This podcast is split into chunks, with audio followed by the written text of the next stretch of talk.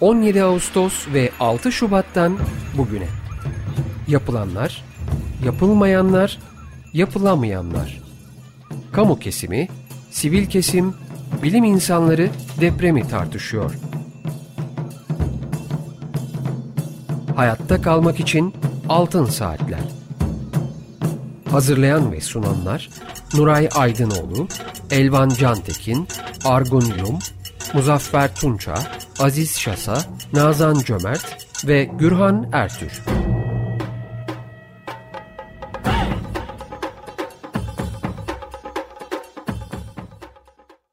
Açık Radyo'dayız. Altın Saatler programında bugünkü programı Mehmet Nuray Aydınoğlu, Elvan Cantekin ve ben Gürhan Ertür birlikte sunuyoruz. Teknik masada ise Berke Akmeş'e sesimizi sizlere ulaştırıyor.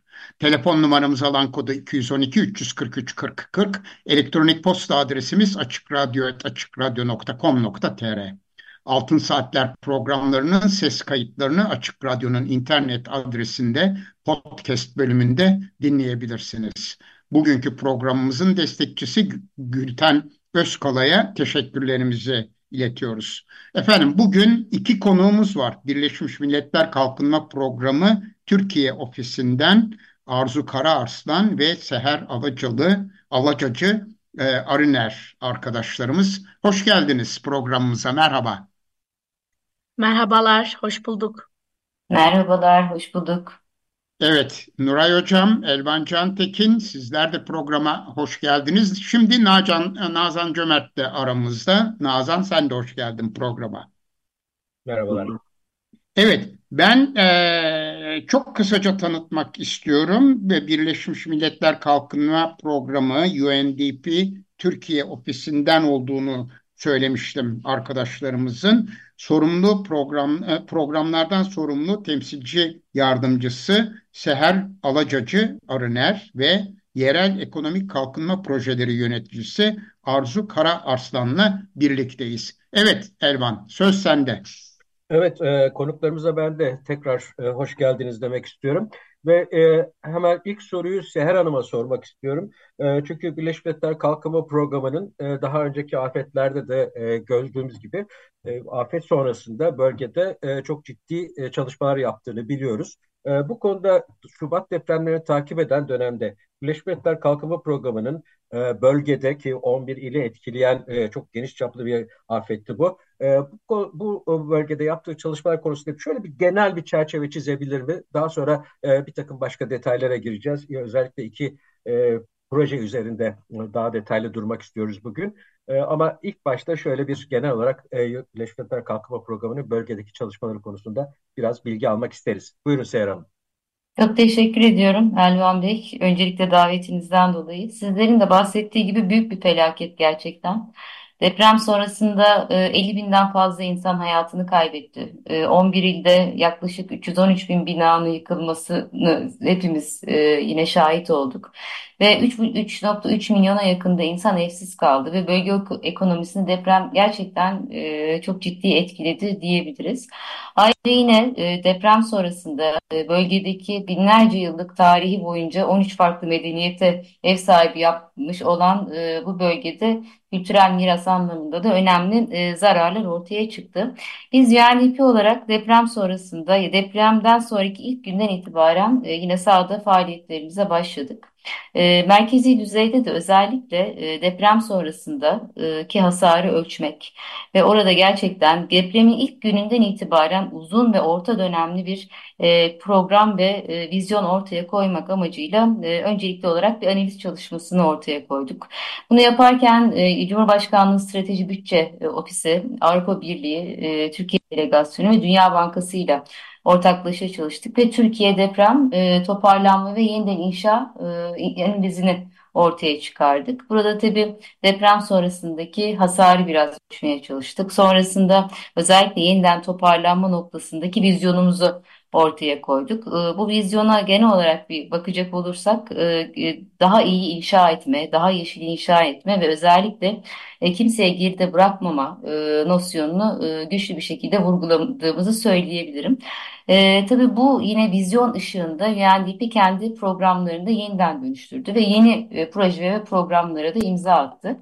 Hem yerelde belediyelerimizle, özel sektör temsilcileriyle, sivil toplum kuruluşlarıyla, merkezi düzeyde de bakanlıklarımızla yakın işbirliği içerisinde proje ve programlar geliştirdik. Temel olarak 4 ana konuya odaklandık diyebilirim. İlk olarak hassas gruplar için özellikle bakım hizmetlerinin yeniden sağlanmasına yardımcı olan, destek olan çalışmalar yaptık. Yapmaya devam ediyoruz. Atık ve deprem enkaz yönetiminin iyileştirilmesine yönelik destekler veriyoruz. Geçim kaynaklarının yeniden tesis edilmesi ve iş faaliyetlerinin canlandırılması yönünde büyük bir program şu anda yürütüyoruz. Biraz sonra meslektaşım Arzu Hanım zaten detayları sizlerle paylaşacak.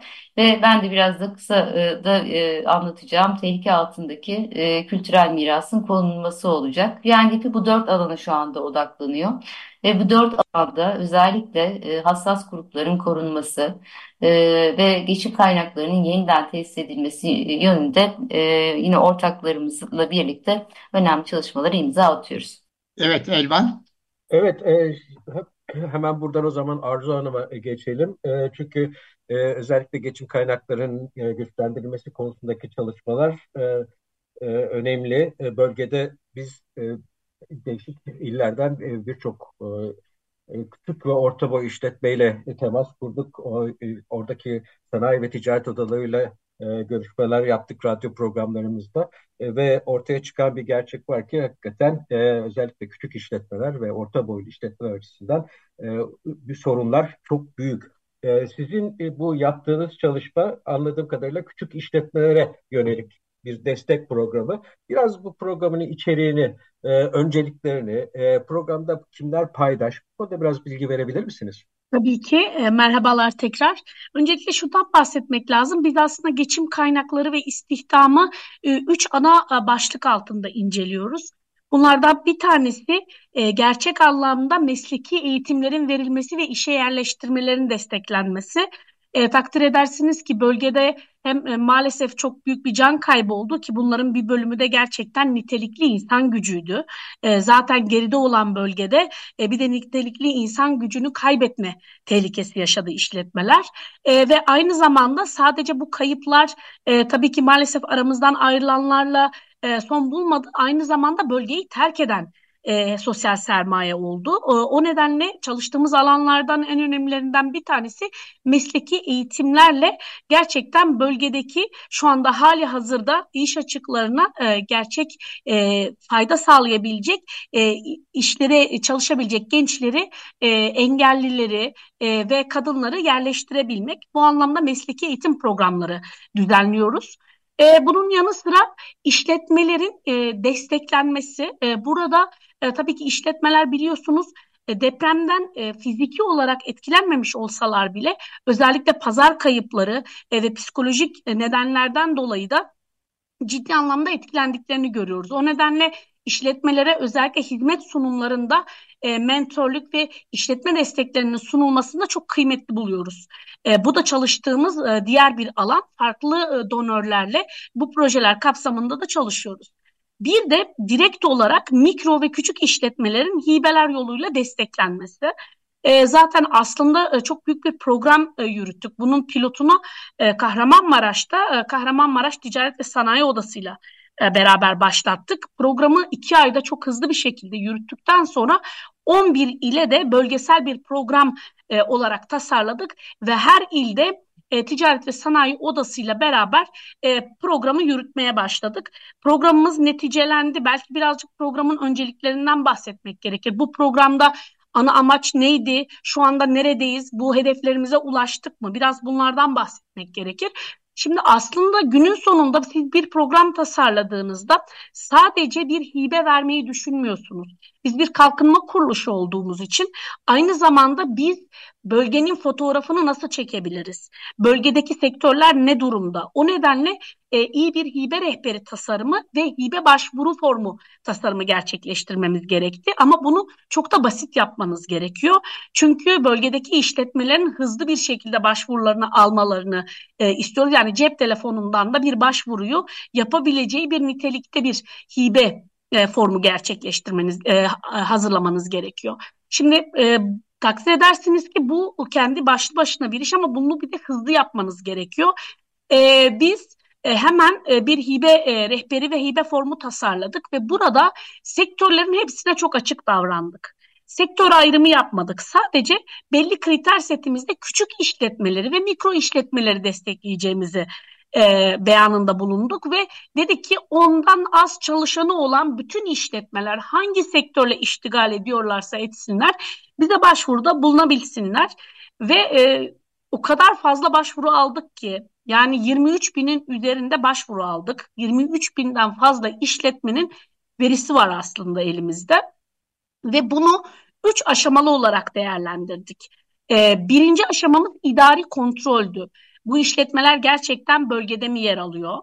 Bizim belirlediğimiz kriter setleri çerçevesinde ilgili evrakları ve dokümanları var mı? Gerçek bir işletme mi?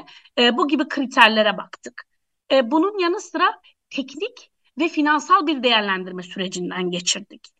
Bu da çok detaylı bir iş aslında. Çünkü aslında işletmelerden aldığımız formlar çok kısıtlı ama işletmelerin özellikle ne kadar hasar aldığı, işletme sahibinin ne kadar zarar gördüğü, aynı zamanda işletmenin bulunduğu il, ilçe ve işletmenin üretmiş olduğu ürünler, işletme sahibinin ya da çalışanlarının engellilik durumu gibi çok başka kriterler göz önünde bulundurarak bir teknik ve finansal değerlendirme yaptık. Ve en son aşamada da en can alıcı kısmı bu bence. 5.000 işletme ile birebir mülakatlar gerçekleştirdik. Bu mülakatları lütfen şey gibi anlamayın.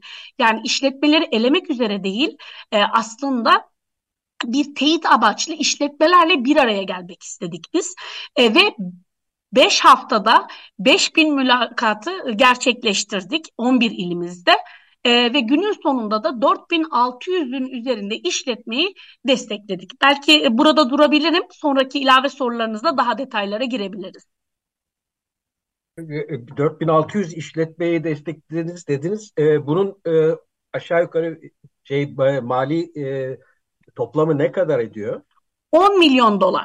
$10 milyon. Bunun kaynağı Birleşmiş Milletler Kalkınma Programı içerisinden mi yoksa uluslararası başka fonlarda destek aldınız mı? Biz aslında biliyorsunuz donör bir kuruluş değiliz. Kendimizi küçük mobilize ettiği fonlar var ama daha çok uluslararası donörlerimizden kaynak bulup aslında bu projeleri hayata geçiriyoruz. Bu hibe programının da donörü İsveç hükümeti. Evet. Peki, Azan'ın bir sorusu var. Tamam. Elvan. Peki. Evet. Benim de sorum şu olacak. Afet öncesi bölgenin yapısal sorunları da dikkate alındığında tabii afette oluşan akut durumda yapılan faaliyetlerden bahsettiniz. Acaba mikro bazlı da bazı özellik dikkate alınarak belki çok genel bir ifadeyle kırsal ve kente özgü farklı destekleme programları oldu mu? Bir de tabii bu durum acaba özellikle bu destek programlarının bir anlamda bir dönüştürücü etkisi de olabilecek mi? Örneğin yerele özgü ama aynı açıda inovatif projeler destekleniyor mu? Bunu merak etmiştim. Çok teşekkürler. Belki şöyle başlamak lazım. Evet, kriter setimiz çok netti aslında. Ama ben bunu açık yüreklilikle söyleyeyim. Bölgede desteklenebilecek hala binlerce işletme var. Biz sadece sınırlı kaynak nedeniyle bir önceliklendirme yapmak zorunda kaldık. Bu önceliklendirme de Az önce belirttiğim gibi engellilik durumu, hasar durumu, kayıp durumu, sektör durumu gibi farklı alanlara bakarak yaptık bu önceliklendirmeyi ve il özelinde farklı aslında sektörler ön plana çıktı. Biraz daha işin boyutuna geldiğimizde bizim desteklediğimiz işletmelerin arasında kuaför, berber, eczacı, muhasebeciden tutun da tekstil imalatçısına, sanat galerisine kadar çok farklı sektörleri görebiliyorsunuz. Yani çok da büyük bir çeşitlilik var. Bu hibe programını şöyle değerlendirmek lazım bence Nazan Hanım. Bu hibe programı bizim için bölgenin fotoğrafını çektiğimiz ve aslında gerçek verilere ulaştığımız önemli bir araç oldu. Günün sonunda hala bölgede, siz de belirttiniz, çok fazla ihtiyaç var ve işletmelerin sadece hibelerle değil, az önce bahsetmiş olduğum mesleki eğitim, danışmanlık gibi farklı alanlarda da desteklenmesi gerektiği ortaya çıktı. Zaten bizim de aslında hibe programımızın en önemli özelliklerinden bir tanesi de sadece işletmeye para vermek değil, aslında işletmeyle beraber bu yola devam etmek. O nedenle de hemen Kahramanmaraş'ta bizden destek alan 257 kadınla mesela bir dayanışma günü gerçekleştirdik. Bu kadınların arasında yurt dışına ihracat yapmak isteyen, özel tasarım kıyafetler diken ya da ahşap oyuncak yapan aslında kadın işletmeciler de var. Ve bunlarla beraber olduğumuzu göstermek amacıyla biraz daha detaylarla onları şu anda destekliyoruz. Yani psikososyal destek hizmetleri sunuyoruz, mentorluk hizmetleri, pazarlama destekleri gibi çok farklı alanlarda da destekliyoruz diyebilirim. Evet Elvan. Benim de esasında Nazan'ın sorusuna ilave olarak soracağım bir soru var. Şimdi biliyoruz ki Birleşmiş Milletler Kalkınma Programı bundan önceki yıllarda bir takım başka işbirlikleri çerçevesinde özellikle işletmelerin dirençliliğini arttırma konusunda bir takım çalışmalara da yer almıştı. Bu çalışmalara öncülük etmişti. Sizin yaptığınız bu proje çalışması içerisinde işte mülakatlar bile ve benzeri bir şekilde bilgi toplama süreci içerisinde bölgedeki işletmelerin afetlere hazırlığı konusundaki bir değerlendirmeniz oldu mu? Ve de bu çalışmalar çerçevesinde bölgedeki işletmelerin dirençliliğinin, afet dirençliliğinin artırılması konusunda bir katkı söz konusu olacak mı? Kesinlikle. Şimdi öncelikle bizim şu anda hali hazırda desteklediğimiz işletmelerin büyük bir bölümü daha çok mikro işletmeler. Bunu vurgulamakta fayda var Elvan Bey. Çünkü aslında günün sonunda baktığımızda şehirlerimiz yıkıldı ve şehirlerde bina altlarında faaliyet gösteren işletmelerin büyük bir bölümü aslında mikro işletmelerdi. O yüzden bizim odağımız biraz daha o işletmeler oldu. Ama biz bunu yaparken de tabii ki kapılarımızı küçük işletmelere de açtık. Yani farklı imalat sektöründe bulunan mesela belli sanayi bölgelerinde, küçük sanayi sitelerinde mobilya imalatı yapan işletmeleri de destekledik. Şimdi burada dayanıklılık çok önemli bir konu. Çünkü biz COVID-19 krizine yanıt ve dayanıklılık kapsamında da yine başka fonlarla özellikle sektörel analizler yapıp ki burada 25 tane rapor hazırlamıştık bölge özelinde, sektör özelinde ve o sektörel raporlar çerçevesinde de bu sektörler nasıl daha dayanıklı hale gelebilir diye önerilerde bulunmuştuk. Her afet yaşadığımızda maalesef bazı gerçeklerle de karşılaşıyoruz. İşletmelerimiz için özellikle Türkiye'deki mikro ve küçük işletmeler için henüz gidebilecek çok yol var. Yani sizin işletmeleri desteklerken teknik bilgiyi ve kapasite artırımını gerçekleştirebilmeniz için işletmeye fiziki olarak da bazı katkılar yapmanız gerekiyor. Aslında biz de hibe programını bir araç olarak görüyoruz. Yani siz işletmeye sadece gidip bir anket yaptığınızda örneğin alabileceğiniz sonuç başka olur. Ya da ben sana psikososyal destek vermek istiyorum, işte seni eğitimlere almak istiyorum, sana danışmanlık hizmeti vermek istiyorum dediğinizde karşılaşacağınız resim çok farklı oluyor. Türkiye'de mutlaka bu soft diyebileceğimiz daha aslında kapasite artırımını güçlendiren faaliyetlerin mutlaka başka mekanizmalarla desteklenmesi gerektiğini biz zaten biliyorduk ve saha uygulaması da bizi haklı çıkardı aslında. Şunu söyleyebiliyor muyuz? Demek bu çalışmalar sonucunda esasında sadece bölgedeki işletmelere yönelik değil, Türkiye çapında küçük veyahut da mikro işletmelere yönelik olarak ortaya bir program çıkarabilmek, onları daha dirençli hale getirebilmek için bir örnek elimizde olacak. Bunu söylemek mümkün mü? Tabii aslında zaten şu anda yaptığımız, biz bunu hala kendimiz pilot olarak görüyoruz. 10 milyon dolar çok küçük bir para değil, takdir edersiniz. 250 milyon TL'nin üzerinde bir hibeyi biz birkaç ay içerisinde dağıttık ve aslında ilk dağıtan kuruluşuz da. Biz mülakatlarda bununla da karşılaştık ama şu anda elimizde hem çok önemli bir veri seti var. Sektörler özelindeki ihtiyaçlar noktasında bir veri seti var.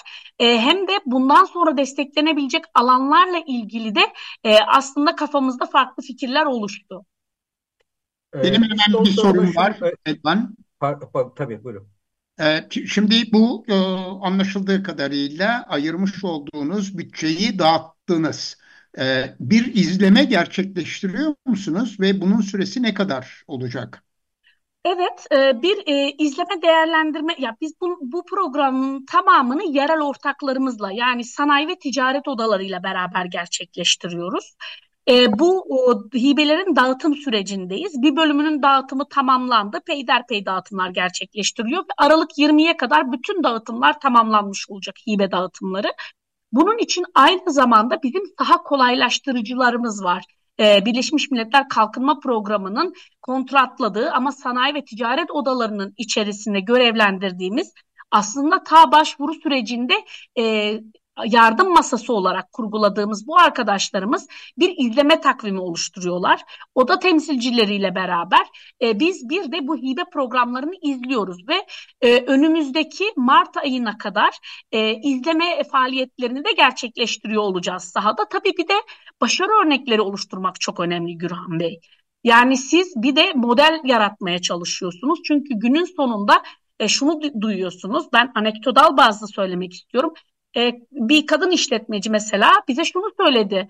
Ya ben aslında vazgeçmiştim. Bu programı görünce makine ve ekipmanlarımı yerine koyabileceğim ümidine kapıldım. Sizden aldığım hibenin yanına aslında kendimin de erişebileceği, borçlanarak erişebileceği makine ekipmanı temin ettim. Ve şu anda işlerime devam ediyorum. İşlerimi daha da büyütmek istiyorum.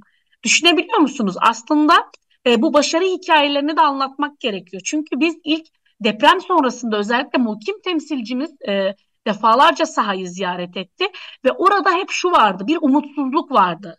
Ama biz bu hibe programını uyguladıktan sonra şu anda sahaya gittiğimizde, ki biz bütün illerde bu dağıtım programlarını tek tek odalarımızla beraber gerçekleştirdik. Adıyaman'ı önümüzdeki hafta gerçekleştireceğiz. Burada da ciddi anlamda bize herkes şunu söyledi. Ya benim hiç umudum yoktu.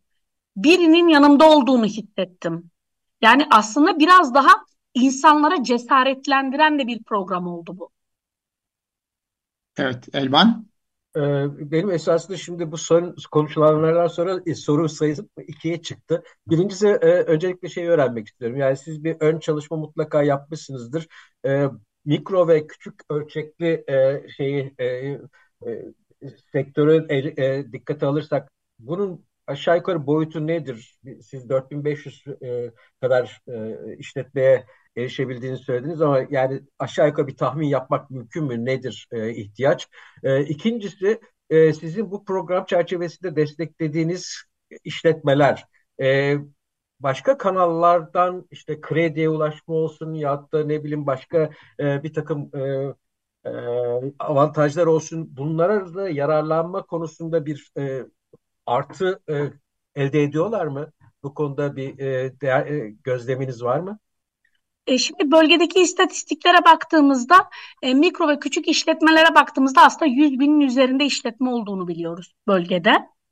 Bu net rakamı şu anda hatırlamıyorum ama rakam 100.000'in üzerinde aslında. Ve düşünsenize biz 3 hafta ilan açtık ve 23.000'in üzerinde başvuru aldık kendi kriter setimize göre. Ben hala onlarca mail alıyorum, tekrar program açacak mısınız diye, bakın bölgeden. Bunu düşündüğümüzde biz 4600 işletmeyi destekleyebildik. Emin olun hala on binlercesi desteklenebilir. Bunu da çok iddialı olarak söylüyoruz. Henüz birçoğunun desteğe ihtiyacı var. Bunu görebiliyoruz. Bizim yaptığımız görüşmeler, topladığımız bilgiler çerçevesinde maalesef işletmelerin büyük bir bölümü herhangi bir destek alamamış. Nadir de olsa bazıları kayıtlı oldukları odalardan, meslek kuruluşlarından ya da mesela belediyelerin oluşturmuş oldukları belli dükkanlardan faydalanabilmiş. Ama günün sonunda bir yüzdeyle düşündüğümüzde işletmeler maalesef mikro ve küçük işletmeler neredeyse hiç destek alamamış. Tabii şu anda hem kamunun hem başka kurum kuruluşların açmış olduğu farklı destekler de var. Bizim desteğimizden faydalanmalarının bu desteklere erişimlerini kolaylaştıracağını tabii düşünüyoruz ama garantilemez. Biz zaten şöyle bir şey dedik bütün işletmelere. Kesinlikle siz başka desteklerden faydalanabilirsiniz.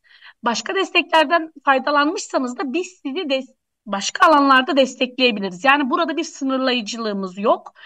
Ama günün sonunda siz iş yaptıkça sahada ihtiyacın ne kadar büyük olduğunu daha da fark ediyorsunuz. Bunu vurgulamam gerekiyor. Nazan? Evet, biraz evvel öncelikleriniz arasında geçim kaynaklarının yeniden temini diye bir madde vardı yanılmıyorsam. Bölgenin gerçeğini düşündüğümüz zaman enformal ekonomi de çok önemli bir yer kaplıyor. Özellikle bu kırılgan gruplar için bu ekonomi ayrıca bir önem taşıyor. Bunu da dikkate alarak yani bu grupları dikkate alarak bir değerlendirme süreciniz oldu mu? Veya bundan sonrası için bunu da bir pazara yeniden farklı bir şekilde katılımlarını sağlamayı düşünüyor musunuz? Nazan Hanım çok teşekkürler. Şimdi bizim bütün yaptığımız incelemeler, uluslararası örnek incelemeleri bize şunu gösteriyor. Biz bölgenin daha iyi yeniden inşa edilmesini istiyorsak rutine dönüşü desteklememiz gerekiyor. Rutine dönüş de sadece insanlara evlerini vermek değil, aynı zamanda aslında o insanlar evleri olsa bile eğer orada geçinebilecekleri bir işleri, bir dükkanları yoksa ve yine ticaret canlanmıyorsa, herhangi bir alanda çalışamıyorlarsa aslında bölgeyi hayaletleştirebiliriz. Böyle riskler var. O yüzden bunların da belli süreleri var. Geri dönüşleri sağlamak için çok hızlı aksiyon alıp bu işletmeleri desteklemeniz gerekiyor ve aynı zamanda istihdam olanaklarını arttırmanız gerekiyor. İşte bunu yaparken tabii ki biz bu programda daha çok formal olan yani hali hazırda belli bir odaya kaydı olan ticaret sicili olan işletmeleri destekledik. Ama formalization dediğimiz yani biraz daha formale getirme konusu başka bir çalışma. O da tabii ki yapılabilir. Yani dediğim gibi ihtiyaç o kadar fazla ki bu informal ekonomi noktasındaki çalışmalar biraz daha bizim yaptığımızın ötesinde farklı mekanizmaları da özellikle kamu kurumlarıyla daha sıkı işbirliği halinde çalışarak geliştirilebilir diye düşünüyoruz. Ama bizimki birazcık daha can suyu gibi düşünün. Hani küçük işletmeler, mikro işletmeler aslında o şehrin can damarı ve bizim desteklerimiz biraz daha o şehrin can damarına dokunmuş oldu. Evet, aslında ben biraz da kırsal kalkınma açısından bu soruyu sormuştum. Hani şehrin bir parçası olan ama kırsalda olan ve kırsalın kalkınmasıyla ilgili olarak sormuştum. Evet. Burada da destekledik kırsalda işletmeleri. Mesela bir örnek vereyim size. Kahramanmaraş'ta ilçeye bağlı bir köyde aslında peynir ve süt üretimi yapan bir kadın mandıra işleticisini destekledik.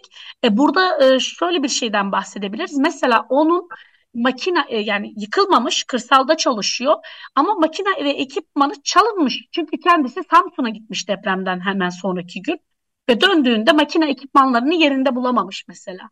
Hani bu nedenle biz bunlara dikkat ettik ama formal olarak da ticaret sicilinin olmasına ve bir odaya kayıtlı olması noktasına dikkat ettik. Peki, teşekkürler. Evet Elvan.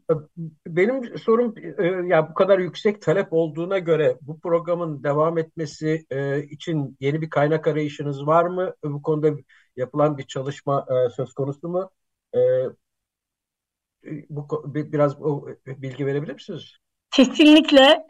Yani biz bunu ofis olarak hem en üst yöneticimizden tutun da muhkim temsilcimizden sahada çalışan arkadaşlarımıza kadar dediğim gibi bunu çok tecrübeli büyük bir ekiple yürütüyoruz. 25 kişiye yakınız bu programı yürüten ekip olarak. Büyük bölümümüz kalkınma profesyoneli. Ve gerçek anlamda bu programın ihtiyacını gidip siz daha da insanlarla mülakatlar yaptığınızda daha da net anlıyorsunuz ve görüyorsunuz. O nedenle mutlaka bu programların sayılarının, tarzlarının, sürelerinin tabii ki artırılması gerekiyor. Ve biz de Birleşmiş Milletler Kalkınma Programı olarak gerçek anlamda donörümüz olabilecek kurum, kuruluş ve ülkelere bunların sonuçlarını mutlaka gösteriyoruz. Evet, Arzu Hanım çok teşekkürler verdiğiniz bilgiler için. Şimdi kısa bir ara vereceğiz. Bir müzik parçası dinleteceğiz size ve dinleyicilerimize.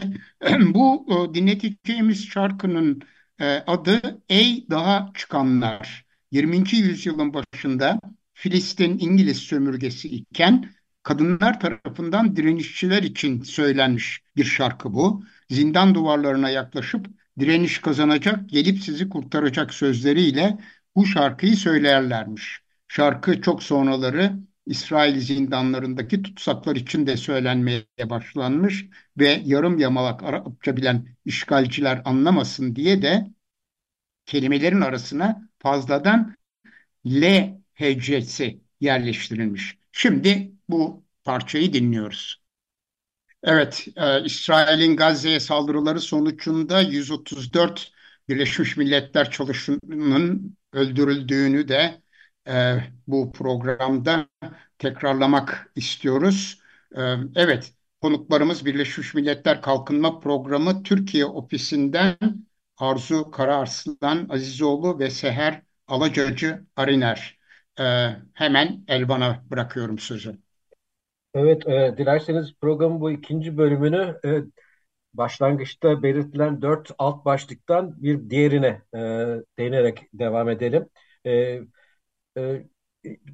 Bu alt başlıkta kültürel mirasın korunması ile ilgiliydi, restorasyonu ile ilgiliydi. Seher Hanım açıklamıştı. Bildiğimiz kadarıyla Seher Hanım 8 Aralık tarihinde, yanlış değil umarım bu bilgi, bir kampanya başlattınız, bir bağış kampanyası başlattınız. Küresel mirasın, deprem bölgesindeki küresel mirasın restorasyonu konusunda. Bu böyle bir şeye neden gerek duyuldu? Biliyoruz çok büyük kültürel mirasta çok büyük hasar ve kayıplarımız var. Ama böyle bir bağış kampanyasına neden gerek duyuldu? Genel olarak bize bir açıklarsanız seviniriz. Bir de hedefleriniz neler? Bu konuda genel bir bilgi rica edebilir miyim sizden? Çok teşekkür ediyorum Elvan Bey. Konuşmanın başında da bahsettim. Deprem sonrasında binlerce yıllık tarih boyunca 13 farklı medeniyete ev sahipliği yapmış olan bu bölgede ciddi bir zarar ortaya çıktı kültürel miras alanında. Önümüzdeki veriler gösteriyor ki yaklaşık 8500 tarihi yapının 3800'e kadar yakını hasar gördü veya yıkıldı. Uzmanların tahminlerine göre de yeniden inşa ve restorasyon gerçekten milyonlarca doları bulacak bunun maliyeti. Bizler de yine bahsettiğim gibi kültürel mirasın restorasyonunu depremden sonraki toparlanma çalışmalarımızı bir öncelik olarak belirledik. Neler yaptık? Biraz kısaca ondan bahsetmek istiyorum kampanyaya gelmeden önce. Özellikle bu kültürel miras sadece bizim odaklandığımız kültürel miras sadece dünya kültürü için büyük önem taşıyan ve bizlerin de bildiği paha biçilmez eserleri onar anlamına gelmiyor. Bir yandan da hani hem yani bu çalışmaların hem kampanya dışında bu alana desteklerde özellikle bölgeye kimliğini kazandıran ve bölgede yaşayanlar için bir aidiyet hissinin yaratılmasına yardımcı olan yerel zanaatlar, gastronomi ve gelenekleriyle yine ziyaretçileri bölgeye çeken birçok kültür varlığını da restore etmeyi amaçlıyoruz. Deprem sonrasında ilk günlerden itibaren, tabii ilk günlerde biraz daha barınma, ekonomik koşullar, bunlar biraz daha ön plana çıkan ihtiyaçlardı. İnsani yardım noktasında da çok fazla destek oldu biliyorsunuz. Birçok uluslararası kuruluş ve ülke. Biz ama yavaş yavaş bunda nasıl destek olabiliriz onu da düşünmeye başladık ve Kültür ve Turizm Bakanlığı ile de yakın bir işbirliği kurduk bu süreç içerisinde. Neler yaptık? Öncelikli olarak yine bakanlığın nüktesindeki hasarlı ve tehlike alanındaki eserleri acil koruma ve muhafaza etme noktasında bir takım destekler sağladık. UNDP bunu kendi öz kaynaklarıyla destekledi. Özellikle yalıtımda donatılmış klimaların içerisinde olduğu 20 konteyneri ilk sevkiyat olarak Hatay ve Kahramanmaraş'taki Arkeoloji Müzesi'ne teslim ettik. Sonrasında 3D haritalama da dahil olmak üzere saha planlaması için gerekli olan drone, el telsizleri, bilgisayarlar ya da tabletler gibi koruma ekipmanlarını sağladık. Bu ayın sonunda da sonuna kadar da inşallah yine buradaki bölgede Kültür ve Turizm Bakanlığı'nın ihtiyaçları çerçevesinde barınma, çalışma alanı ve arşivleme gibi çeşitli amaçlar için kullanılacak 15 adet yalıtımlı konteynerı da teslim etmiş olacağız. Öncelikle bu şekilde bir destek sağladık yine Kültür ve Turizm Bakanlığı'na. Ancak bizler de gördük ki yine bakanlıkla birlikte yaptığımız değerlendirmelerde bölgedeki bazı karakteristik yapıların restorasyonu biraz başlamış olsa da mevcutta olan kaynaklar, hem hükümetin kaynakları hem diğer bireysel kaynaklardan oluşturulmuş havuz buradaki hasarı karşılamaya yetmiyor ve finansal ihtiyaç hala mevcut kaynakların çok daha fazla üzerinde. Bu noktada bizler de felaket karşısında yine uluslararası dayanışmaya, çağrıda bulunmayı amaçlayan bir kampanya başlatmaya karar verdik. Uzun zamandır üzerinde çalışıyoruz. Yine Kültür ve Turizm Bakanlığı ile ve diğer ortaklarımızla birlikte. Bu kampanya kapsamında hedeflediğimiz birkaç grup var aslında. Türk diasporasını hedefliyoruz. Çok uluslu uluslararası özel sektör şirketlerini hedefliyoruz. Kültür konusunda aktif çalışan vakıflar var. Hem Türkiye'de hem yurt dışında. Onları hedefliyoruz ve yüksek gelirli bireyler diyoruz ve diğer seçkin grupları da hedeflediğimizi söyleyebilirim kampanyada. Kampanyanın ana teması aslında çeşitlilik ve çok kültürlülük. Bu noktada etkilenen bölgeyi kültürel bir mozaik olarak ele alıyoruz. Sizlerin de bahsettiği gibi geçen hafta 8 Aralık'ta bir lansman gerçekleştirdik Ankara'da ve yine kampanyamızın amaçlarını, hedeflerimizi hem donör olan uluslararası kuruluş temsilcilerimizle hem de ülke temsilcileriyle paylaştık. Bu noktada güzel bir ilgi aldığımızı söyleyebilirim. Bu bizi gerçekten çok mutlu ediyor. Ve bundan sonrasında bu bir başlangıç. Bundan sonrasında da özellikle deprem sonrasında uluslararası toplum ve ülkelerin özellikle insani yardım noktasındaki seferberliğini, kültürel mirasını sadece Türkiye için değil, gerçekten dünyanın kültürel mirası diyoruz. Bu bölgenin restorasyon noktasında mobilize etmeyi hedefliyoruz. Kampanyamızda aslında öncelikli olarak 6 alanı biraz daha amaç olarak belirledik, hedefledik. Ama sadece bu 6 alan değil, gerçekten bölgede zarar görmüş ve restorasyona ihtiyacı olan birçok alan var. Onları da yine kampanya boyunca desteklemeye devam edeceğiz. Bunlardan çok kısa bahsedebilirim size. Öncelikli olarak Hatay Arkeoloji Müzesi'nde bir takım restorasyon çalışmaları yapacağız. Bu kampanya sonunda mobilize ettiğimiz fonlarla birlikte. Sizlerin de bildiği gibi Hatay Arkeoloji Müzesi dünyanın en ünlü mozaik koleksiyonlarına ev sahibi yapan bir müze. O anlamda da gerçekten bizim için çok kıymetli. Gaziantep Kalesi, duvarları depremlerde yıkıldı. 2000 yıllık bir kale. Yine bu alanda onları destekleyeceğiz. Antakya'nın merkezinde yine ikonik minaresi olan 14. yüzyıldan kalma Selimiye Camii. Ve Hatay'ın Arsuz ilçesindeki Mariamlı Rum Ortodoks Kilisesi yine yine alanlarımız arasında 6 odak alandan bir tanesi. Kahramanmaraş'ta yine merkezde Maraş Çarşısı'nı ele alacağız. Burada biraz daha aslında somut değil, soyut varlıkları da biraz daha orada geçim kaynaklarını güçlendirmeye yönelik de çalışmalar yapmayı hedefliyoruz. Adıyaman'da Kral Mitaderes'in hüküm sürdüğü Antik Arsemiye arkeolojik alanında yine zarar gören alanlardan ve biz kampanyamızda yine öncelikli olarak belirlediğimiz 6 alan içerisinde yer alıyor. Biz bu kampanyanın hedef alanlarını belirlerken bölgenin coğrafi ve kültürel çeşitliliğini de yansıtmaya çalıştık. Gördüğünüz gibi bütün illerde var. Hatay biraz daha yine ön planda. Gerçekten özellikle hem somut hem soyut varlıklar noktasında çok zengin bir kültüre sahip. Hatay, Gaziantep, yine Kahramanmaraş ve Adıyaman'da da bu restorasyon çalışmalarını hayata geçirmeyi ve devamını getirmeyi planlıyoruz. Kampanyamız biraz önce de bahsettim. Aslında Ağustos ayından bu yana çok aktif bir şekilde planlamasını yapıyoruz. Bu noktada bazı donör ülkelerinde öncelikli katkılarını aldık ve özel sektörden de öncelikli katkılar aldık. Şu ana kadar yaklaşık 4 milyon Amerikan doları tutarında bir destek taahhüt edildi. Bulgaristan, Yunanistan, Romanya hükümetleri yine Dışişleri Bakanlığı aracılığıyla kampanyanın öncü ortakları arasında yer alıyorlar. Aynı zamanda kampanyayı dijital platformuna taşıyan Meta bunu bir uzun dönemli bir eğitim programı haline de dönüştürmüş durumda. Özellikle bu eğitim programı kapsamında Türkiye'nin güneyindeki kültürel mirası görselleştiriyor ve bir eğitim kaynağı da oluşturuyor. Biz de bu noktada Detaylı da bir işbirliğimiz söz konusu ve çeşitli eğitim kurumlarında ve bu kültürel mirası yine canlı tutabileceğimiz farklı alanlarda da bu çalışmaya devam edeceğiz Meta ortaklığında. Şimdilik burada durayım. Sorularınız varsa takip nezdinde almak isterim. Tekrar teşekkür ediyorum.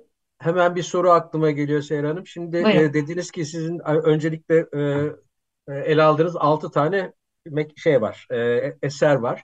Bu aynen. 6 eserin bu restorasyon bedeli konusunda toplam ihtiyaç duyulan kaynak konusunda bir rakam var mı elinizde?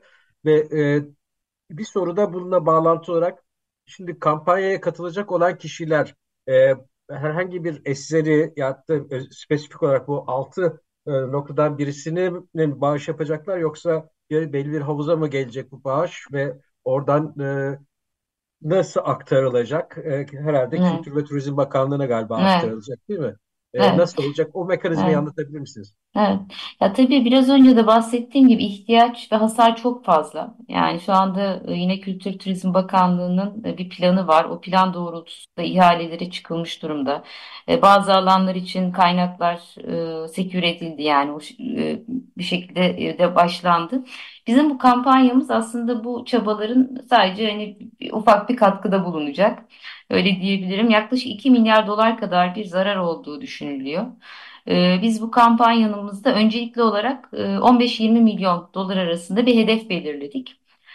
Bu bir kitlesel fon kampanyası, hem bireylerden hem diğer vakıflar, özel sektörden ve donör kuruluşlardan da bu fonu mobilize etmeyi amaçlıyoruz. Bu 6 alanı belirledik ama sadece bu 6 alanla kısıtlı kalmayacağız. Kampanyamızın ilk 6 ayında biraz bunlara yoğunlaşacağız ama farklı bireylerden ya da donör kuruluşlardan farklı alanların restorasyonu noktasında destek olma yönünde bir yine burada bir ilgi olursa ona da kapalı değiliz. Bu topladığımız fonlar bir havuzda toplanacak ve Kültür ve Turizm Bakanlığı'na devredeceğiz. Hangi alana yoğunlaşmalıyız? Günün sonunda onları yine Kültür ve Turizm Bakanlığı ile işbirliği halinde beraber belirleyeceğiz. Bu noktada tabii bağışçıların farklı alanlarda özel bağış yapma gibi bir istekleri de olabilir. Buna da kapalı değiliz. Kampanya buna da açık. Belirli alanların restorasyonuna destek olmak istenebilir. Biz o şekilde yine bağışlanan bu fonları o ilgili alana kaydıracağız. Bu noktada da yine Kültür ve Turizm Bakanlığı ile etkili ve koordinasyon içerisinde çalışma umut ediyoruz. Evet, küresel bir kampanya yürütüyorsunuz Seher Hanım. Evet. Ve Türkiye'den de bazı firmalarla özel olarak görüşüyor musunuz? Bu konuda herhangi bir çağrınız var ise bu programda da tekrarlamanızı rica edebilir miyiz sizden? Çok çok teşekkür ediyorum. Hem Türkiye'deki özel sektörün katkısını, vakıfların katkısını burada bekliyoruz. Hem çok uluslu firmalar, biraz önce bahsettim, yurt dışında yine faaliyet gösteren firmalarla da iletişim halindeyiz. Yine sizin aracılığınızla da tabii özel sektörün deprem sonrasında acil ihtiyaçları karşılanması da çok ciddi desteği oldu. Gerçekten çok ciddi bir çaba sarf edildi bu noktada. Yine aynı çabanın bu kampanya kapsamında da bize verilecek desteklerle devamını diliyorum ben buradan. Ve kendileriyle ayrı ayrı çok büyük firmalarla görüşmelerimiz olacak. Bir planımız var, bir iletişim planımız var. Bu plan doğrultusunda önümüzdeki aylarda çok sıkı bir şekilde çalışıp yine bu hedeflediğimiz bağışı toplamayı amaçlıyoruz. Evet, aynı zamanda bireysel bağışlara da açık bir kampanya değil mi bu? Kesinlikle. Zaten kitlesel fon kampanyası dediğimizde bireysel bağışlar daha ön plana çıkıyor ama tabii ihtiyaç çok büyük. Biz özellikle donör kuruluşların ve özel sektörün bu alandaki ilgisini bildiğimiz için onları da hedefleyen bir kampanya tasarladık. Hem bireysel hem kurumsal bağışlar bunun içerisinde yer alıyor. Evet, Nazan Cömert'in bir sorusu var. Evet, buyurun. Parasal destek, mali destekten bahsettiniz. Önemine vurgu yaptınız. Bu işbirliklerinin geliştirilmesi konusunda bu alanda UNDP'nin rolü var mı? Yurt dışındaki işbirliklerin geliştirilmesinde bir köprü görevi görebiliyor mu? Tabii biz bu zaten bütün hem Türkiye'deki hem küresel düzeydeki ortaklıklarımızı bu kampanya kapsamında mobilize edeceğiz. Vakıflar, özel sektör, çok uluslu firmalar, uluslararası kuruluşlar, donörler, kendileriyle bütün bu gruplarla ayrı ayrı görüşmelerimiz oluyor. Sadece Türkiye nezdinde değil, dediğim gibi küresel boyutta mobilize olmuş durumdayız. Ve bu alanda, farklı alanlarda da yine kitlesel fon kampanyaları gerçekleştirdi UNDP ama bu alanda biraz daha fazla odaklandığımızı söylemek mümkün. Bütün networklerimizi bu kapsamda mobilize edeceğiz. Evet, programın başında özellikle 6 Şubat depremlerinden sonra yürütmüş olduğunuz çalışmalara ilişkin bilgileri verdiniz. Şu anda hala bölgede çalışan size bağlı UNDP Türkiye ofisine ve UNDP'ye bağlı çalışanlar var mı? Bunların sayısı konusunda herhangi bir bilgi vermeniz mümkün mü?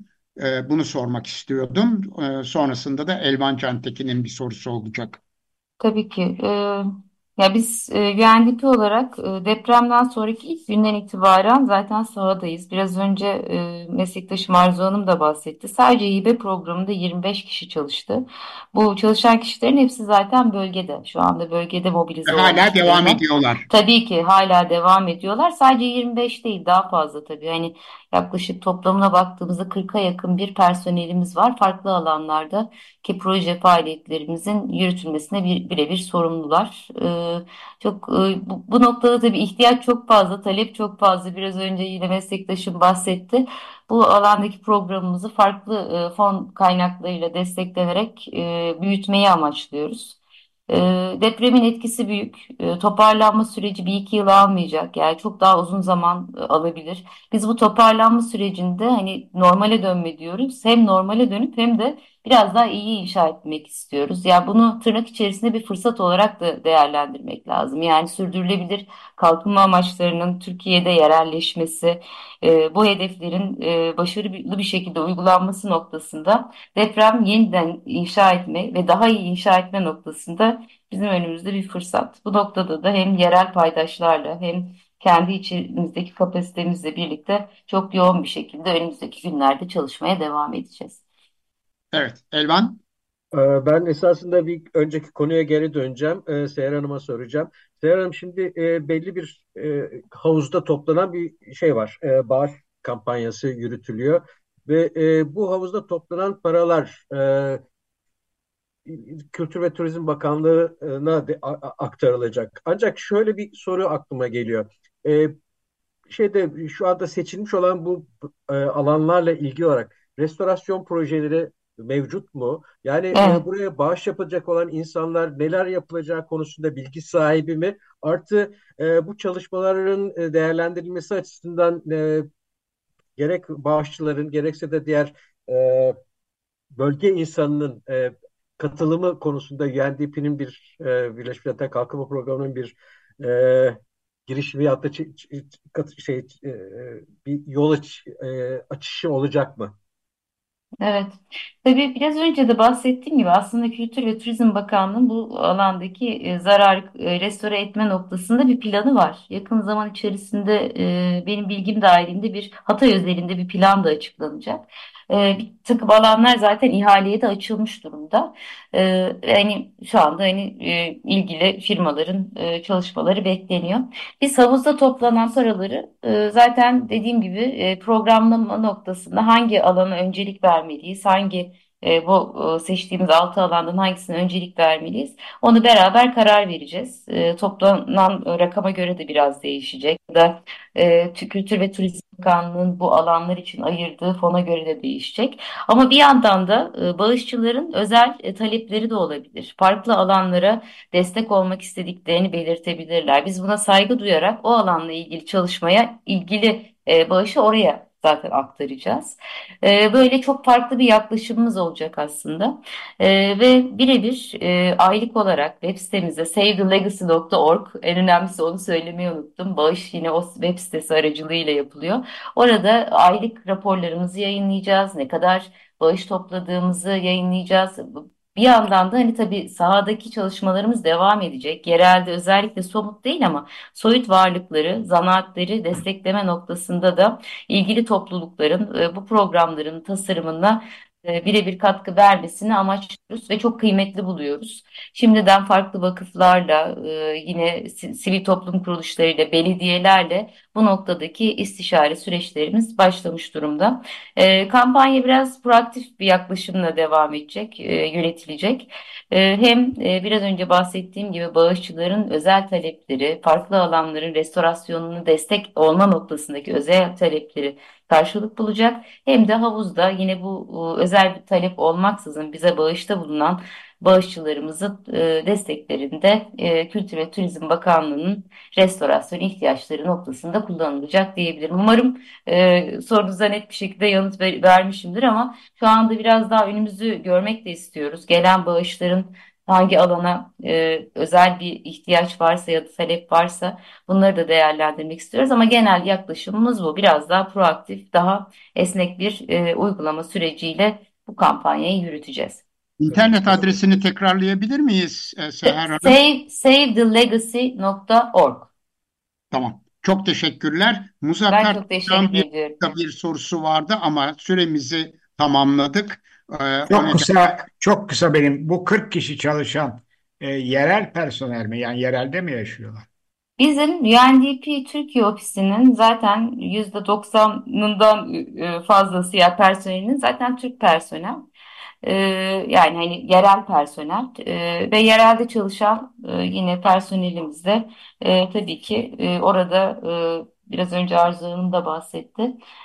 Yerel sosyoekonomik kalkınma alanında deneyimli, yereldeki ortaklarımızla birlikte çalışma deneyimine sahip kişilerden oluşuyor. Çok teşekkürler. Yabancı personelimiz çok daha azdır burada. Onun altını çizmek istiyorum. Evet. Evet, bugün Altın Saatler programında konuklarımız Birleşmiş Milletler Kalkınma Programı Türkiye Ofisi'nden Arzu Karaarslan Azizoğlu ve Seher Alacacı Arıner idi. Kendileriyle 6 Şubat depremleri sonrasında UNDP'nin bölgede yürüttüğü ve bölgeye ilişkin olarak yürüttüğü çalışmaları ele aldık. Arkadaşlar çok teşekkür ederiz her ikinize de. Sağ olun programımıza katıldığınız ve bilgileri paylaştığınız için. Çok teşekkürler. Çok teşekkür ederiz bizlerle. Biz teşekkür ediyoruz. İyi günler diyoruz herkese. Sağ olunuz. İyi günler. Evet, gelecek hafta yeni bir Altın Saatler programında görüşmek dileğiyle. Hoşça kalın. Hoşça kalın.